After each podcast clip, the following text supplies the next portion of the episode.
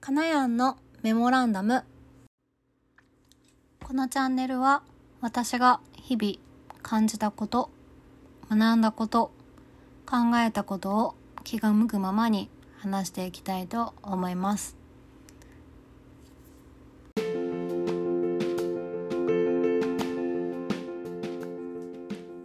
皆様こんばんは。5月21日金曜日。出産まで残り20日となりました。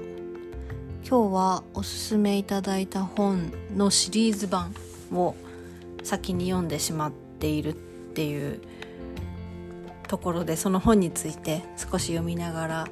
こう思うことを話したいなと思います。今読み始めた本は「子供にいいこと大全」っていうクリーム色の表紙にブルーで可愛いイラストが入った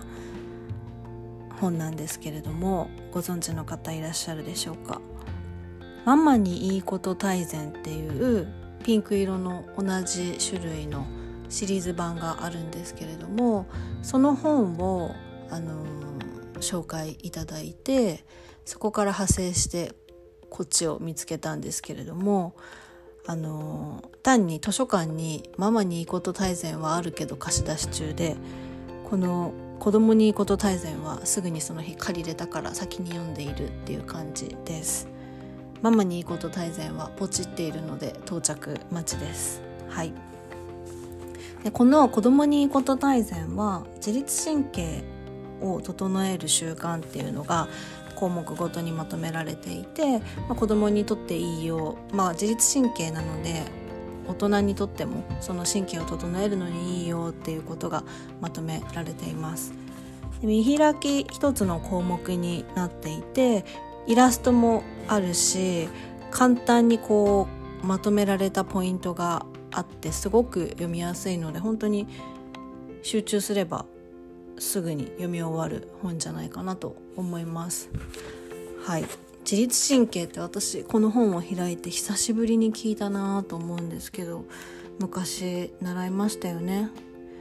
いつかは忘れたけどどんな効果があるか学校で習った記憶はあります。ただ自律神経がどんなものかって言われたら全然説明もできないぐらい私は記憶が曖昧でした。でも自律神経ってこれがあってこそ人間は生きれるんですね。絶対に人間の中に必要な装置だそうです例えば胃の中で食べ物を消化したりとか心臓から血液を送り出すとか汗をかいて毛穴を調整するとか本当に生きる上で自然に私たちが行っていることはこの自律神経によってコントロールされているっていうことですよね。でこの自律神経が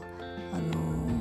うまく働かない起立性調節障害っていう、まあ、自律神経失調症の一つらしいんですけれどもあのその障害を持った子が今小学生には5%中学生には10%いるっていうあの数字的結果が出ているそうです。はいでまあ、交感神経と副交感神経をはこう反対の動きをすると思うんですけれども、まあ、それがうまく働いてなかったりするっていう状態ですね。はい、こういうあの状態には、まあ、いろんなあの生活習慣の関わりとかもあると思うので、まあ、それを少しずつ見直してあの整えていこうよっていうとあの本になるんですけれどもあのー、最初にやっぱり整えるのはやっぱり生活習慣ですよね56歳までの子供って本当に動物と同じようなものなので基本の生活習慣っていうのをしっかり整えてあげるのが大事っていうところです。まあ、五感の刺激を与えたりだとかちょっと自分にとっては苦しいなとか大変だなっていう辛い刺激を与えてあげたりすることもあのこういう神経を整えたりとかこう身をもって生活を覚えるっていうところにはすごく刺激があるそうなので意識して親が取り組むっていうことは大事みたいですね。はい、そんな中、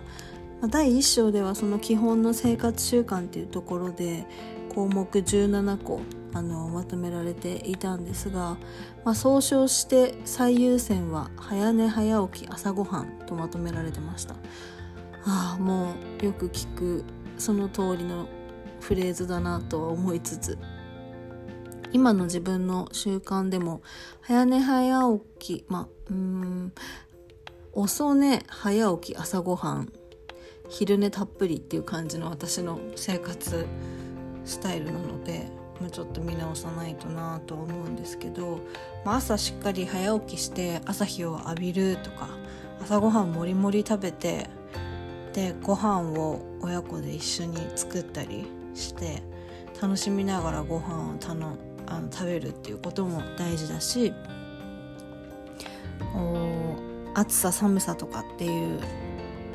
それを体感する時間も大切だよとかっていろんな項目が出てきたんですが、まあ、私がその17個のうち3つあこれは意識して取り組みたいなと思うものがありました、まあ、その一つは、えー、排便できるリズムを作る。私このリズムがなかったからという言い訳なのか分かんないんですけれどももう小さい時からすごい便秘なんですよね。で今妊娠しててもその便秘はすごい苦しませられてるしもう前昔からすごい悩みの一つです。ね、消化をしっかり眠ってる間に終わらせてで朝起きてこう排便するとその分すっきりするので生活への集中力も上がるっていう風に書いてありました。まあ、これは本当に自分も一緒に取り組んでできるようになりたいなって思った一つですね。でもう一つは会もあ会話を楽しみながら食べるっていうところでご飯に関してなんですけど食べること楽しいよっていうその本能をあの感じてもらって食事にこうリラックス効果を求めるっていうところポイントみたいなんですけれども私食べることすごい好きなので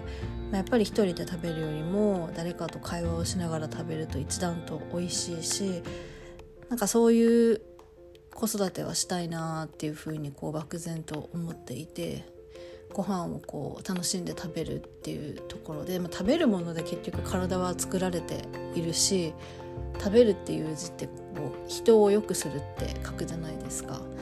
からこうしっかりとその食べるものへ興味を持って楽しんでその時間を過ごすっていうところの意識は、うん、一緒に持ちたいなっていうふうに思っています。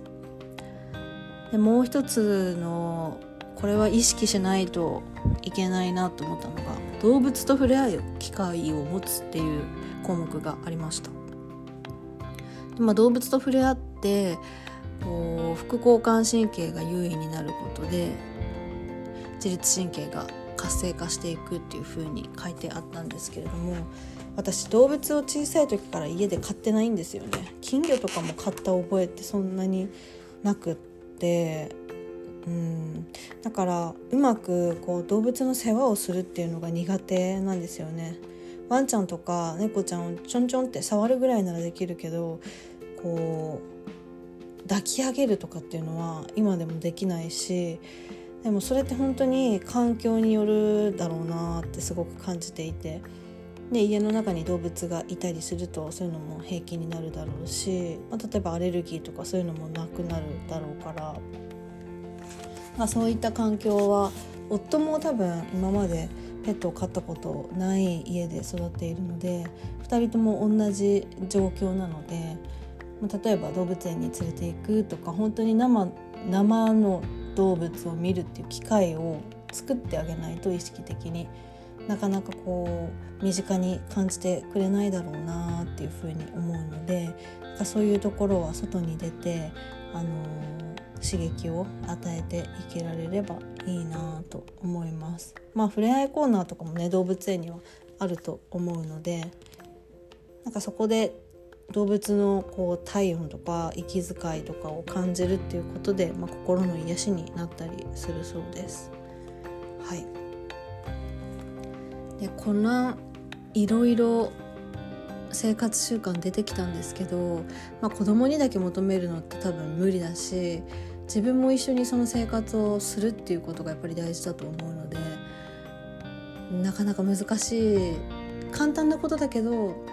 こう網羅していくには難しいなっていうふうに正直感じました。ね、なかなか自分ができてないと子供はコントロールできないですし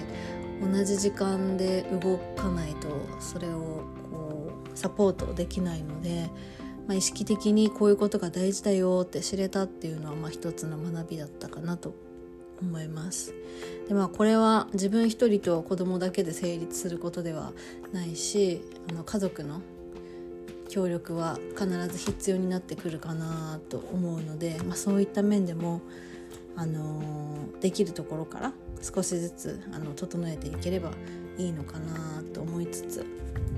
こう得意のちょっとこれちょっと難しいかもしれないって今捉えがちなのが現状です。はい。あの続きもがん読みたいなと思いますのでまた話します。それではまた。See you